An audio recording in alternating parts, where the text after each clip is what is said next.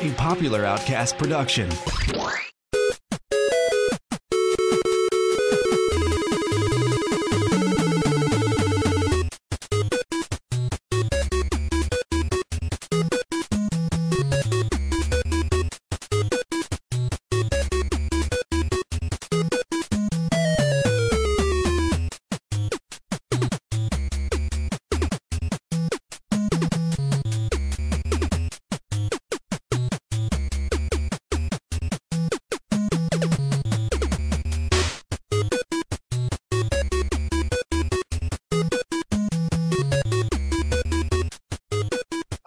Welcome to Portable Power episode 42, recording July 21st, 2015. Tonight things are going to be a little different around here. Like like a lot of other websites and, and podcasts over the past few weeks, we're, we're here this evening to pay tribute to the late Satoru Iwata of Nintendo. Uh, most of us have had time to effectively grieve and, and reflect by now, and hopefully we can do our part to sort of just I don't know. I want to honor this man and, and his games and, and, and his legacy, really. Um, but first, we'll introduce ourselves. Uh, my name is Mark Matters, and I have with me Emma Smith. Kevin Seibert. Tonight, we also have a special guest. Go ahead and introduce yourself, special guest. Uh, my name's Claire. I'm a streamer at twitch.tv slash Claris. Awesome. Um, can I ask you a question? Sure. Why do you stream so late? I don't know. There's times when, like, I'll be watching and it's like, I don't know, 10, 11 o'clock at night. And I'm like, ah, I really got to go to sleep. And then I'll get up and you're still streaming.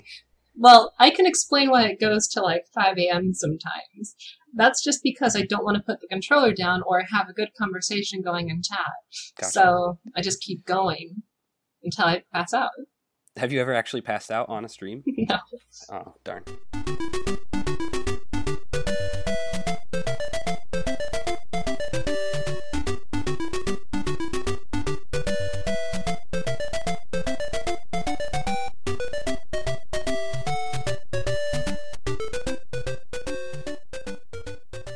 Chosen to forego uh, our typical alcoholic beverages this evening, sort of out of respect for the the subject of this episode.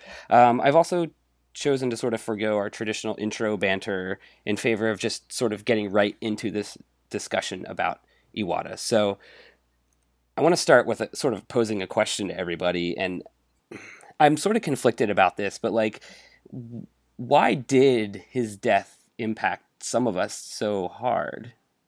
I think I can answer that one. Okay. He was just a very public figure for uh, a CEO of a major corporation. You don't see, like, we see him every month in the Nintendo Directs. We see him in all D3 videos. We see him making fun of himself with the bananas joke over and over again. And it's just, he's a very likable person who wants to know the audience on a personal level. And it's very uncommon to see that from someone in such a position, the corporate position. And it's humbling. And we can all, we're all just so used to seeing him and him being like, yes, I exist to bring joy into your life. And, and, now he's suddenly gone thanks to cancer and it's just like whoa big shock Yeah, I mean, I think I think that's a big part of it. Like for, um, I, I mean, I'll get it. I'll get into this more uh, in more detail later. But for some of the games that he worked on, it really had a big impact on certain parts of my childhood, and really even continuing on into my adult life. So, I, I mean, he, you know, he was a programmer and you know president of Nintendo, but like he was like he had a very real hand in things that have consumed hours of my life. that's a good point because like uh, the previous president hiroshi yamauchi he wasn't a programmer or anything he just inherited the company from his father so Yeah. it was uh, yeah it is it is kind of a weird thing to have a programmer get to that position No, I think that's a great uh, a great thing that differentiates the dude from a lot of other um, CEOs of game companies is that he not only was a gamer as a player, he was a game designer and like an actual engineer. yeah So he knew what was fun to play, and he knew like the limits of hardware, and like he understood like the whole process from beginning to end in a way that a lot of people, especially gamers, just don't understand. Like people just don't understand what it takes to make a game, Mhm. and he did. And putting him at the front end of a company that makes games means that he's going to go like he's going to have the leadership and the knowledge to do the nitty-gritty like engineering stuff and the game the player facing this is what it this is how you play it stuff. Those are all great points. I mean, a, a day or two after he passed away, I, I sort of came up with that question in my head, like, why am I like visibly upset about this? Like, I didn't even know the guy, but like, Yeah. I mean, everything you guys have said is totally true, and it's absolutely the answer to the question I was asking myself. I have a lot of friends, like on social media and stuff, who were absolutely devastated by it. Like I wasn't nearly as devastated as they were, and I was just, Yeah, I, I thought of that too. I was just like, why do we care so much? And I started thinking about it. well, it got me thinking, like, man, am I taking video gaming too seriously here? Like, The hobby has become too real. it's, right, but um, I am not going to make the mistake of selling my video game collection again, so I'm not gonna. Never do that. Never. No, I I did it. I did it once to move to California. That's how I got here. So my video game fu- uh, collection funded it. So I'm so sorry. yeah, my Dreamcast collection will never recover. All right. Well, yeah. I mean, he was a, a, a just a different type of CEO than we've ever seen, and um, he's the reason Nintendo is what it is today. You know, there's the whole blue ocean strategy that I'm sure you've heard a million times by now, but their idea when they were going into like, you know, with with like the GameCube and stuff, they were trying to take on everybody head to head and and so, you know, when it when it came to to create new hardware and basically to create the Wii, um, they didn't want to battle with Microsoft and Sony anymore to win over gamers. They they decided to sort of redefine the problem and and turn non-gamers into gamers. So then, you know, rather battle in the red ocean as they call it, where Sony and Microsoft are just trying to fight over this limited pool of people, they decided to just broaden their Yeah. horizons. Yeah. And it was brilliant.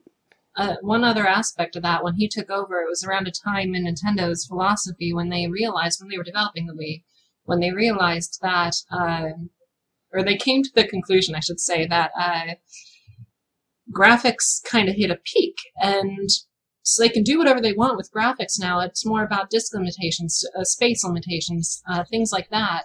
And so that's why they didn't make the Wii HD and super powerful. That's another reason that led to that was was just like we can make Mario Galaxy and it'll be freaking awesome regardless of all that. And then uh, we're seeing that same thing happen now with the jump to PS4 and Xbox 360 going to Xbox One. It's not a huge leap in graphical prowess, Right. it, so it's it's a very like under the hood transition to the next generation that a lot of people don't see at face value. So that's kind of what I feel Nintendo did with the jump from GameCube to Wii. Yeah, and during that whole transition, he he really wanted to improve the image of the gamer. He didn't want us all to be seen as fat, lazy dorks. Like Yeah, yeah, we would like to play. we would like to play. I love that. Oh, so he wanted it to be inclusive, not exclusive, which was again just brilliant. Yeah, what's what's that quote from him of that's been floating around this last week?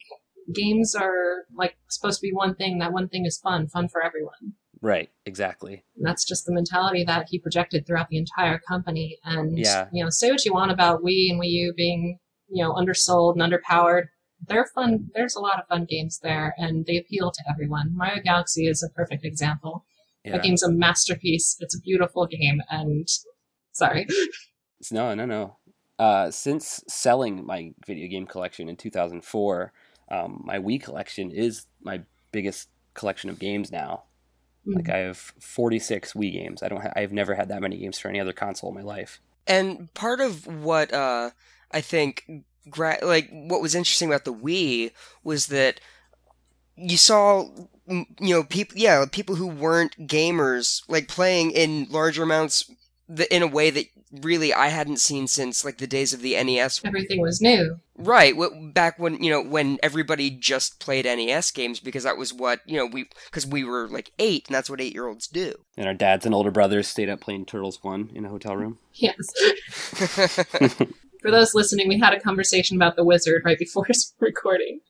I have a conversation about the Wizard at least once a month. Um, okay, well, a, f- a few more his philosophies that I kind of wanted to talk about that I thought he's just was a brilliant man, and it's it seems so simple some of the stuff that he thought of, but it, I mean it was an amazing success at least in the Wii and DS era. Um, once mobile came along, uh, it's clear that today it's not the same market it used to be, where they I, they've lost a lot of those people uh, that came over. But um, and we've already talked about like he's the face of Nintendo. You know, every Nintendo Direct, he did the GDC keynotes several years in a row. Um, every E3 presentation the past freaking decade or more. Um, and then Iwata asks, like he was everywhere, and He was even on Game Center CX. yeah, it's pretty remarkable that he just worked his way up from just this little teenage programmer to president of HAL and then president and CEO of Nintendo. You know, he got his programming start on a calculator. I've heard of, I've heard that. Mhm. That's a good transition into the next sort of section here, and that's some of the games he's worked on.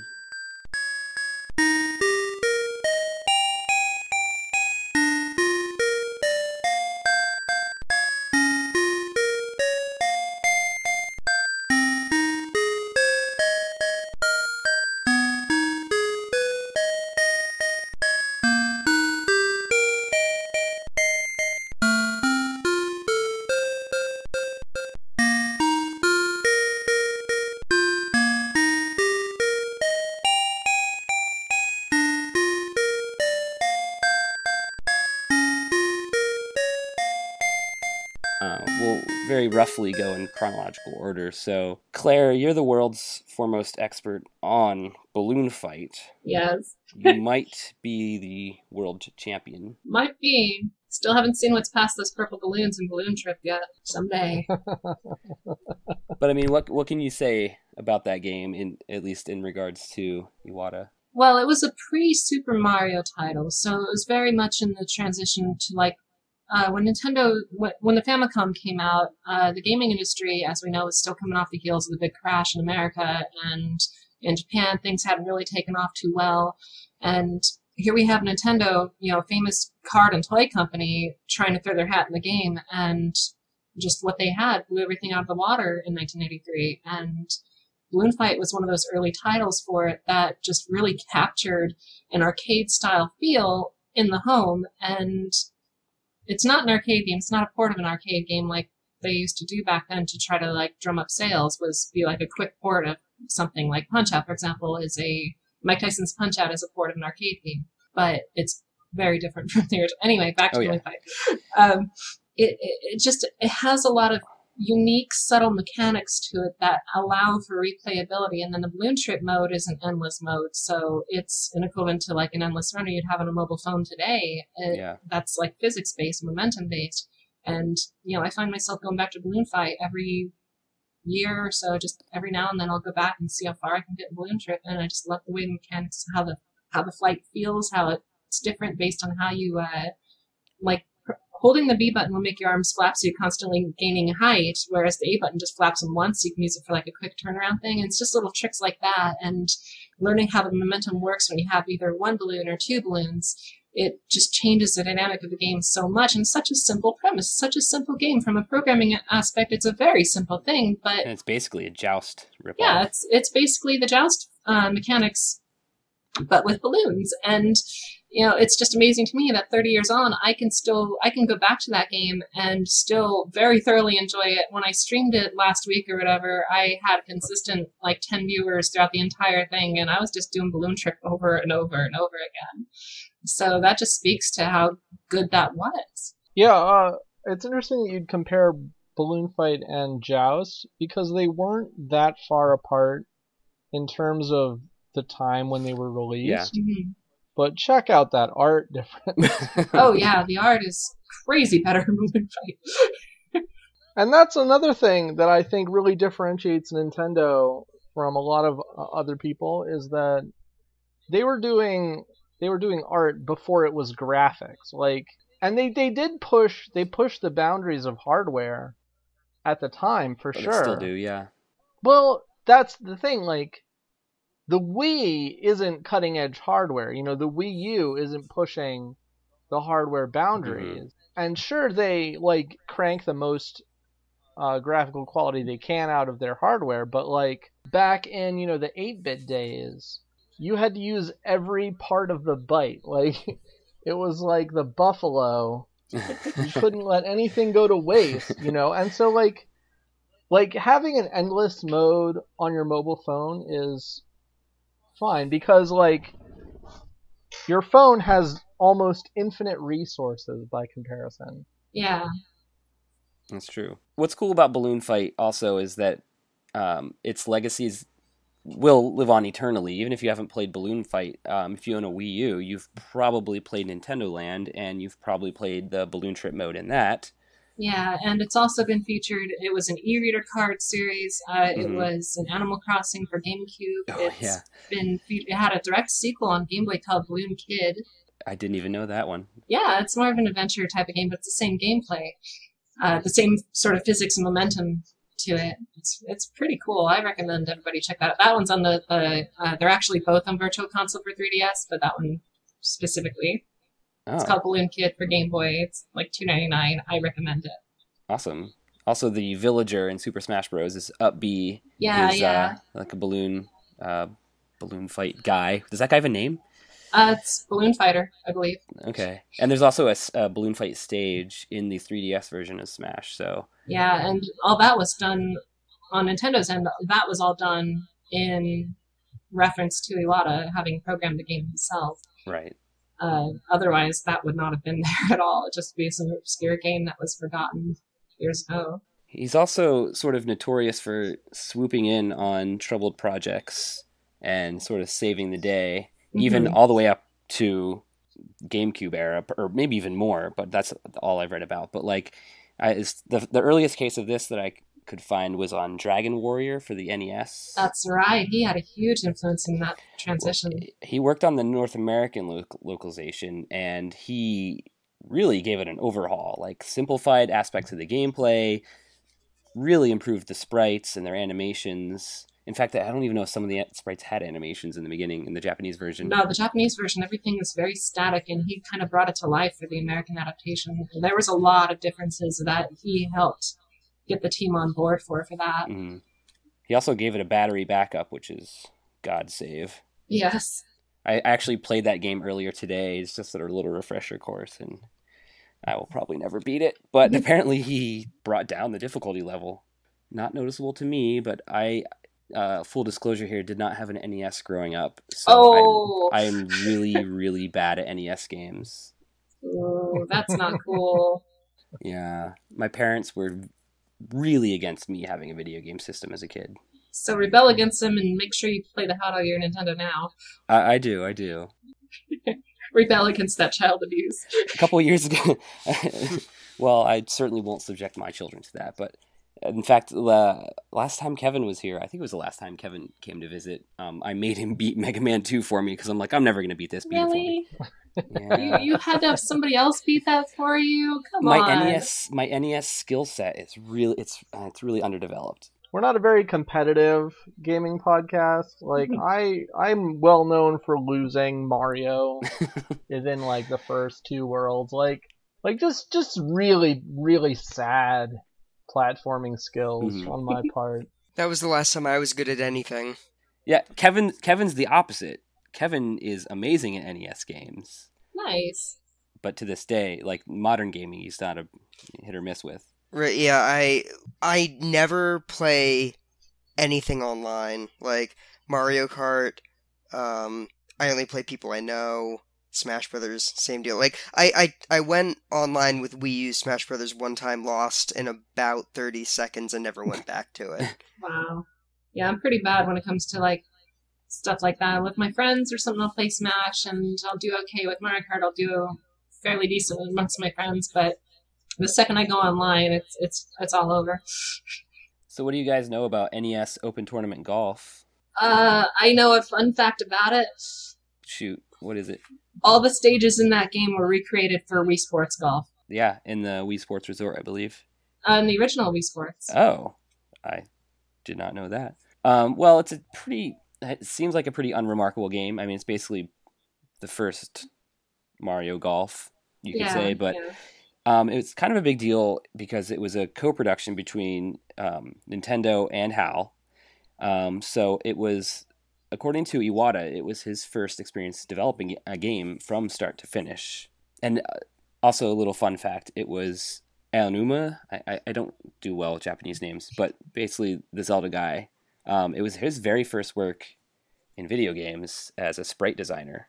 nice. So it's a pretty, it's a kind of a landmark game, despite it being very, um, I don't know, it's a it's a golf game for the NES. I mean, there's not much you can say about it other than that there's there's like cutscenes and stuff, and that's where some of the um the the the sprite work really shines. Isn't uh, the NES Open Golf the one with Mario on the title screen and all that? Isn't that more like a, a remake of the previous like launch title golf? I don't know that it's a remake.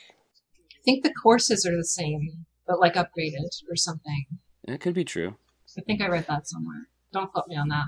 Okay. Well, no, it's this pod. That should be the the the mantra of this podcast. Don't quote me on that. Don't quote me on that. so briefly mentioned HAL laboratory a moment ago, and so I thought maybe Kevin, you could talk about the impact HAL Laboratory Incorporated has had on you. Yeah, well, okay, so yeah, out of all of the things that Iwata had involvement with, um, Kirby probably is what had the biggest influence on me. Um, I, I played the original one when it came out. Didn't own it until it was out on Virtual Console, but uh, one of my really good friends bought it, and I ended up beating it in about two hours, which is why I never ended up purchasing it. Mhm. But It's a very short game. it's a very short game, and it, it's very easy. Yeah. Um, so like I didn't feel a need to to buy it, but the gameplay was super fun. The art direction was whimsical.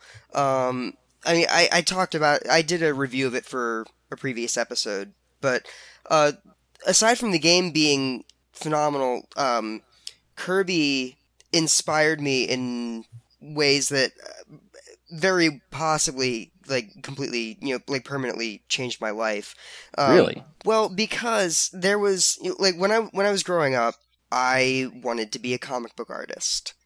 And there came a certain point like in high school where I realized that I just wasn't good enough at drawing, Mm. so I gave up. Like I stopped drawing almost altogether with the exception of Kirby. Like Kirby kept me drawing. And I eventually got back into it. And I mean, I'm not a comic book artist or anything, but like art employs me full time. Like it, you know, Really? pays my bills. Commercial art, but you know, still like that that creative streak. I, I think the Kirby series has a huge part in because I was drawing these stupid Kirby comics when I was doing nothing else, even related to artwork. That's awesome. Yeah, he um Iwata sort of like went to Sakurai. I hope everyone knows these names I'm dropping. Um Masahiro Sakurai. um, yeah, he uh, basically was like, you know, again, it's it's like it's like it seems like this has been his sort of philosophy all this time is like make a game for everybody, and so Sakurai created Kirby. Um, am I the only one here that's played much of Earthbound? I I've played um probably about five to ten hours of it. I've played proudly 10 minutes of it. Really? All right. Well, it's a game that I've never been able to finish. Um, I only own it on Wii U because obviously it's one of those super rare Yeah, games. like, 250 bucks. Blah. Playing it on on Wii U for the first time was I don't know, it's a special game and it's he really saved that game and got got it out there. Um the the development was not going well and he kind of swooped in again and was like, "Hey, basically um, you can start over and we can get this done really fast or you can keep going as you're going and be in development hell until forever." Yeah, didn't he get the, the file size down to like half of what it was before? I'm not sure if that's Earthbound. That might be the next game we're going to talk about. It, it might be, but the the code was just a mess. He also saved the, the Wii U version of it. Oh, he did. Yeah, there was a story a few years ago. I used to do games writing, and I distinctly remember reporting on this one. Um, Earthbound Mother 2 came out on Virtual Console on the Wii in Japan, and to like no fanfare, you know, just it's just another game on the service. But you know, here everyone's just like, "Where's Mother 2? Where's Earthbound?" And Right. um, the story is roughly that Nintendo of America was worried about legal trouble because the audio samples, the, the audio in the game uses a lot of samples from licensed music, and they didn't have permission to do that. It's more of a remix. It's in that, that legal gray area of remixes. And uh, Mhm. Nintendo of America didn't want to deal with the potential problem of that. And Iwata was like, and they wanted to edit it. They wanted to get a new soundtrack. And Iwata was like, Mm. no, we, no, I won't let you do that. The game has to go up as it was. That's a part of the experience. And uh, it became such a heated thing that we heard nothing about it for like a year. And then Iwata took over Nintendo of America's uh, uh, some sort of division. I, I forgot exactly what it was, but he uh, came here. He went to Washington to work on something and like took a leadership position within the company here. And the result of that was about a year later, we got Earthbound unedited, aside from uh, toned down visuals for seizure uh, Oh, problems. that's right. um, but other than that, all, all that was was just a filter over certain effects. But um, other than that, we got it completely unedited with the virtual player's guide. Oh, that was the best. Great fanfare, the way it was announced and everything. It was a huge deal, and that was really the reason we got it here on the digital service is solely thanks to him. So he saved it for us twice, and yes. it's a beautiful game. The soundtrack is amazing, so I'm really glad that things happened the way they did. I guess the what I, the game I was referring to earlier, um, where he basically compressed it in half, was Pokemon Gold and Silver. That's true. You did do that. They were having trouble, even I think, just getting the the actual vanilla game onto the cartridge when he came in and like coded some new compression technique or something, and they were able to not only like get all of gold and silver onto the cartridge, but also uh, the post game content, which was what the original Kanto region. yeah, Red it was very, very Yeah. watered down and simplified. But yeah, it was- Kanto was definitely that was result the result of that compression. It made for a really interesting second quest, like going back through um, the old region, being able to catch. Like theoretically, you could get all of the original Pokemon in addition to the new ones onto that cartridge. You you couldn't you couldn't transfer over like the ones that you had from Red and Blue. You could do that, but you couldn't go backwards uh, if the Pokemon Right. didn't exist, or if it did exist but had a different move that didn't exist in the first gen. I, I recently did a 151 run of Red version that involved trading from the Crystal. Yeah, I, I've I've never caught every single Pokemon in any of the games. Uh, It's the only one I ever had. yeah. Claire, I would love to know where you get all the, your free time. it's from being a jobless bum. Ah, that's what I'm missing. That's what you're missing. Wait a minute, this doesn't make sense. You say you're a jobless bum, Yeah, but you have this enormous video game collection. because I wasn't always a jobless bum. ah, Yeah, that's the catch. all right. So yeah, the one when he worked on Pokemon Gold and Silver, he was already what president of HAL or something. He was already like way above. So that, that was 1998 in Japan. So yeah, So he's in this position where he's basically not doing programming anymore, and he comes in and saves all these games. I mean, there's Earthbound, there's Pokemon Gold and Silver. He he got Melee, Smash Bros. Melee, to come out um, in time for the GameCube launch, which it looked like it was not going to happen. yeah, it was in the launch window, quote unquote window. The only thing I remember about the GameCube launch is that I bought the Star Wars Rogue Squadron game um, before I even owned a GameCube because I knew I was getting a GameCube for Christmas. I've done that before.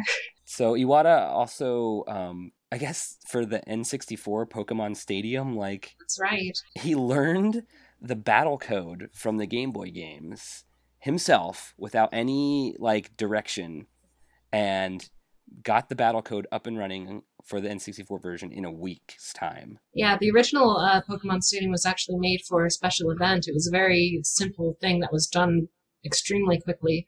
So it makes sense that he'd be on a tight schedule and just be like, oh, what do I do? What do I do? Here I go. and he just does his thing and ta-da. Wow, brilliant man! It's it's really like the loss of a mind. You know Yeah. that that what's the word I want to say? Just a beautiful mind. That's the hardest part of this is we lost beautiful mind.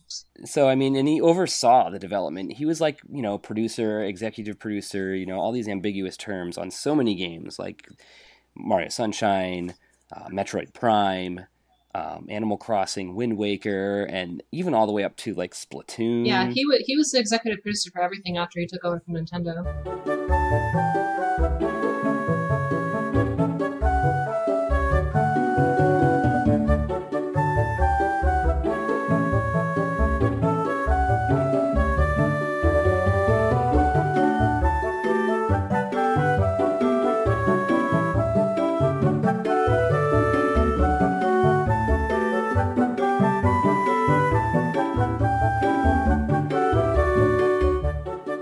Was a great mind, but he also had a pretty big heart. I mean, I've I've heard that this is pretty common practice for a lot of like Japanese like CEOs and stuff. But it, more than once, um, he took a fifty percent pay cut when Nintendo wasn't performing as well as that. Yeah. they projected. He took it upon himself. He took the responsibility and the guilt onto himself to keep everyone happy and not have to fire anyone.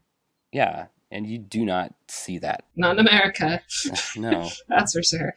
gosh you know after reading all the social media stuff and and all the articles and everything like no one that has met or like worked with this guy has had anything bad to say. There's no skeletons in his closet that we've heard yet. There's no you know sweatshop level like horror stories from working at nintendo. Like he genuinely seemed like a great man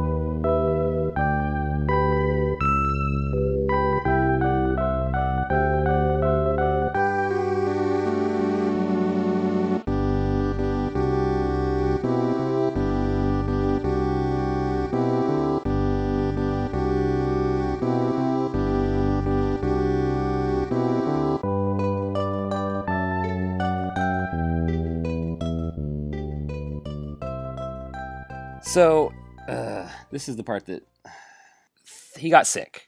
I think they were pretty ambiguous about it at first. They were. Um, it was. They first noticed the growth about two years ago, year and a half ago. Yeah. Well, he missed two E3s in a row. Right. The, the official reason why he missed E3 of 2014 was because of uh, the bile duct growth, because he was having it scraped out. And um, while that's not the official reason for this year's absence, it um, likely had something to do with it. Sure, sure. So we knew he was sick, and then this year, you know, we had a pre-recorded um, sequence where he didn't appear at all. Yeah, just his voice.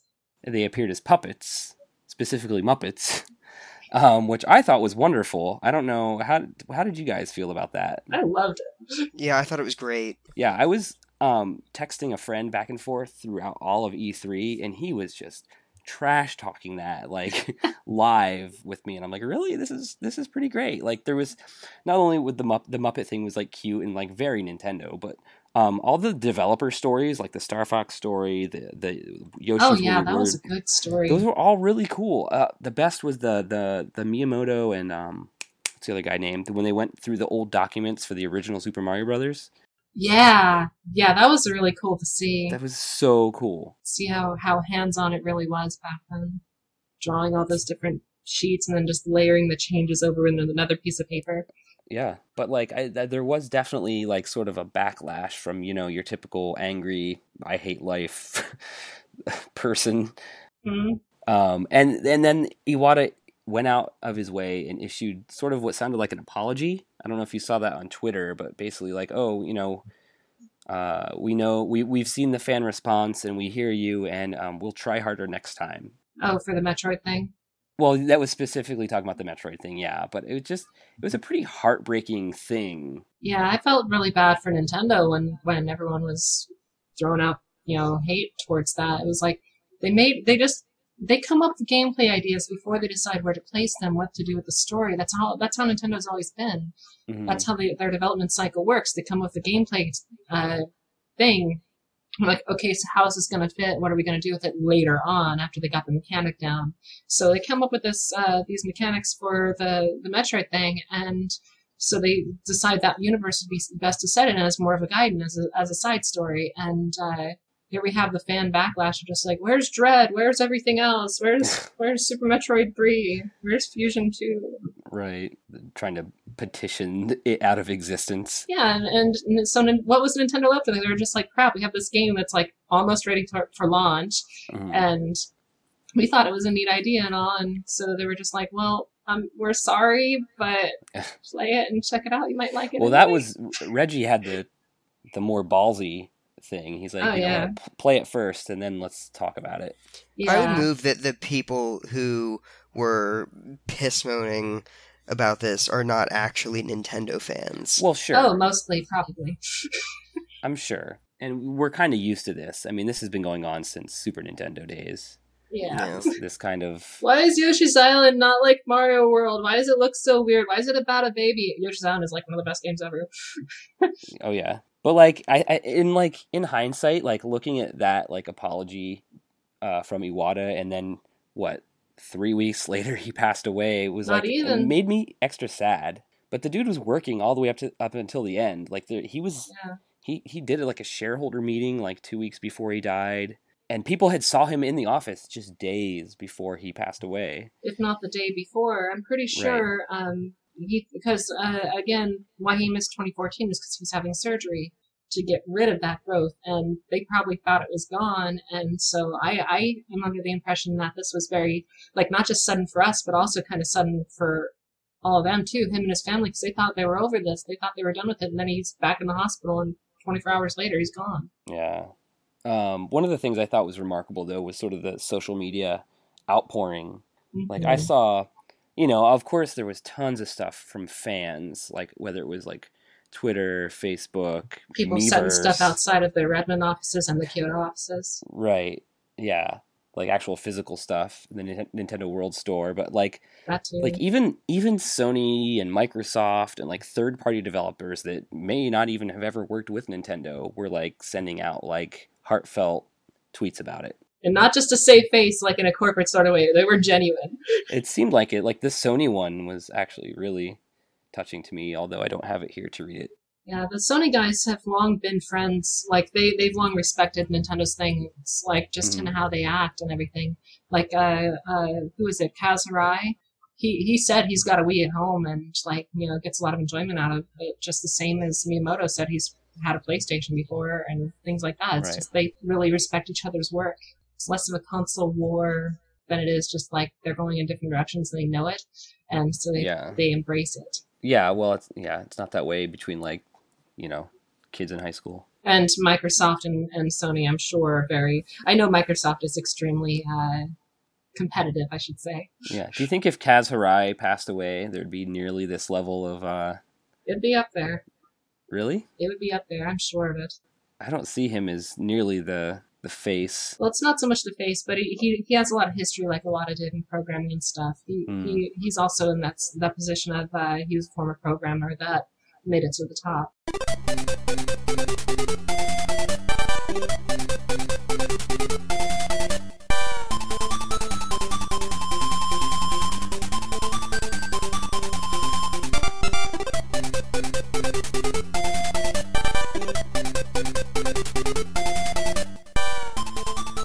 Luckily, uh, Iwata sort of secured his own legacy with, I mean, primarily the games he's worked on. Like, we've all been touched, at Mhm. least we've all, being the four of us, been touched by these games. And I know, you know, millions of other people have as well. But his legacy also is going to rest in Nintendo's future plans. Like, we don't know who's taking over uh, for him uh, just yet, but um, he certainly laid the groundwork for their next console, um, their whatever they're going to do on on the mobile platform and theme parks and merchandising and all this just stuff. the, the philosophy aspect of it is going to be one of his biggest legacies. That philosophy of make it fun. I'm just hoping they stick with it.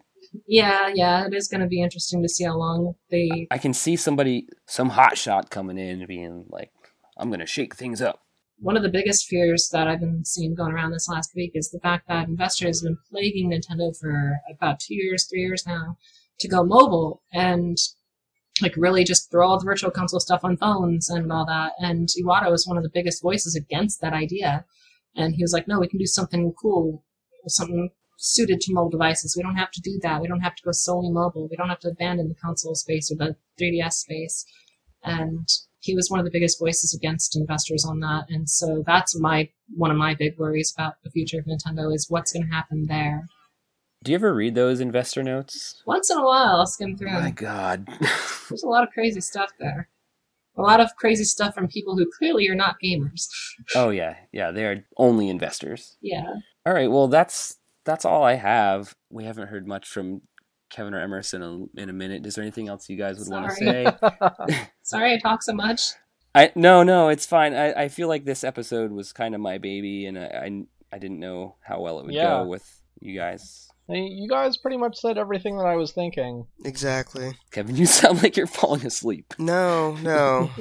Uh, well, it is midnight there on the East Coast. Midnight's weak sauce. Tell me when it's 5 a.m. and you're still gaming. Jeez. I uh, I was up until 5 a.m. doing stand up comedy on Saturday. Hey, there you go. Remind me where you were doing stand up comedy. It was at a strip club in Oh, central Pennsylvania. An Amish strip club. I, I'm just yeah. How hairy were their It legs? was not. It was not Amish. It was not Amish. Sorry, it's just the pictures popped in my head. Central Pennsylvania Amish. They just like take off their bonnet, and that's the whole routine. Oh my, I can see her ankles. if they went all the way down, that would be quite a lengthy striptease. Oh man. Meanwhile, my Resident Evil stream the other night were ran until 6 a.m. Oh my gosh.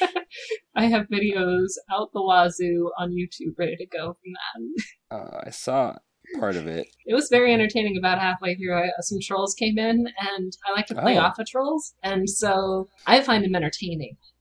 And so the last like hour of it, last two hours of it, were this one guy just like being, "Come on, mod me! I swear you won't abandon every- everyone," laughing at my terrible Resident Evil skills. Twitch culture is really bizarre. It is. It is. I watch a lot of I watch a lot of Hearthstone streamers, and uh, it's really it's insanity. I don't know, like you have to work really hard to cultivate like an atmosphere that you enjoy. Whether it's like some people just enjoy having trolls, It it can be fun. yeah, and they'll just like it's like have thirty thousand people all trolling each other and typing kappa, like like so much. Yeah, it's definitely its, own so thing. Weird. This might be actually a good time if you don't mind if I plug something. Oh yeah, absolutely. Um, there is a twice yearly charity stream that speedrunners do called Awesome Games Done Quick, and they also do a summer one, Summer Games Done Quick, which is on the 26th this year. July 26th is when that one starts. And it's a marathon that runs for about a week, and it's all speedrunners, and they, they talk about uh, how they found the different tricks in the games and stuff, and they're all big Twitch people, so a lot of that culture definitely breeds through into these uh, streams, or into the speedruns that they do for the, the charity. And the charity uh, goes to uh, I think the summer one goes to Doctors Without Borders, while the January one goes to uh, the Prevent Cancer Foundation. And they Hmm. regularly raise about a million dollars even for each one towards the charities. Anyway, sorry about that, but uh, the reason that brought my mind back to was last year, one of the two events, they had um, a, a TAS program, a tool assisted speedrun program set for uh, Pokemon Red running on a Super Game Boy on an actual Super Nintendo that uh, just through controller inputs, they managed to hack it to ha- to stream the Twitch chat into the Super Game Boy. So it was coming out of the Super Nintendo and it was going super fast, and they were just like uh, telling everybody use the FrankerZ emoticon, and just like two minutes later, the the stream just it fills up. Because they know everything's going by so fast because there's so many people watching that, that Right. that's what people do to interact with each other and have fun because they can't hold a conversation. So they're just like Right. emoticons. well, while you're uh, plugging that, do you want to plug your media presence? I, I stream on Twitch, twitch.tv slash Claris, C L A E I R I S. Yeah, something like that. And um, my YouTube is where my Twitch streams go to right after the stream. I split them up to make them easier to watch over the course of about a week. And uh, that's uh, YouTube's uh, YouTube slash user slash Paris Games. And then I'm also on Twitter at Paris Barris, spelled the same way with the A. That's pretty much it. I mean, I've got a game site that I don't contribute to. It's been a while. Yeah, it's it's been like a month since I've written anything for it. The last one I remember reading was How to Spot a Fake Game Boy Advance Game. Yeah, that that came up on uh, on Twitter actually. The idea for it because I saw an ad that was uh, spot six ways to six ways to spot a fake purse on uh, on eBay, and I was just like, screw you! I'll tell you six ways to spot a fake Game Boy Advance game on eBay, and it turned into this thing that I ended up writing an article about it. That's where that came from. Yeah. Well, we appreciate you coming on our show. Thanks for having me. Sorry, I kind of commandeered it. I talked too much. No, No, that's no, cool. that that was really cool. Thanks for coming on, Claire. Yeah, no problem. All right, guys. Um, we'll see you in a month, and uh, yeah. Good night. Night, everyone. Thanks for listening, everybody. Go over to portablepower.popularoutcast.com. Clear your cookies or use incognito mode. Do the shopping that you'd normally do. We'll get a small cut of whatever it is you spend at no additional cost to you. Help us get noticed. Go over to iTunes, rate, review, and subscribe to the Portable Power Podcast. Get in touch with us. Maybe you'd like to send us a game review request or your own answer to our question of the week. You can email us at portablepowerpodcast at gmail.com or use Facebook, facebook.com slash portablepowerpodcast, or get in touch with us on Twitter at portablepowerfm. Drink responsibly and listen to the next episode of the Portable Power Podcast so you can witness what happens when people don't.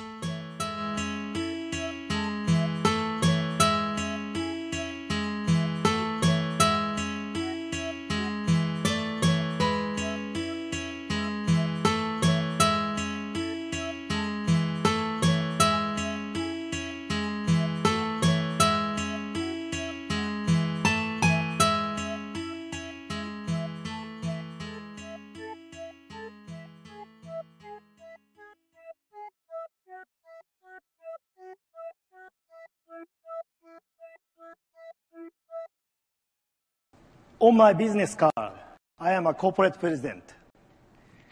In my mind, I am a game developer. But in my heart, I am a gamer.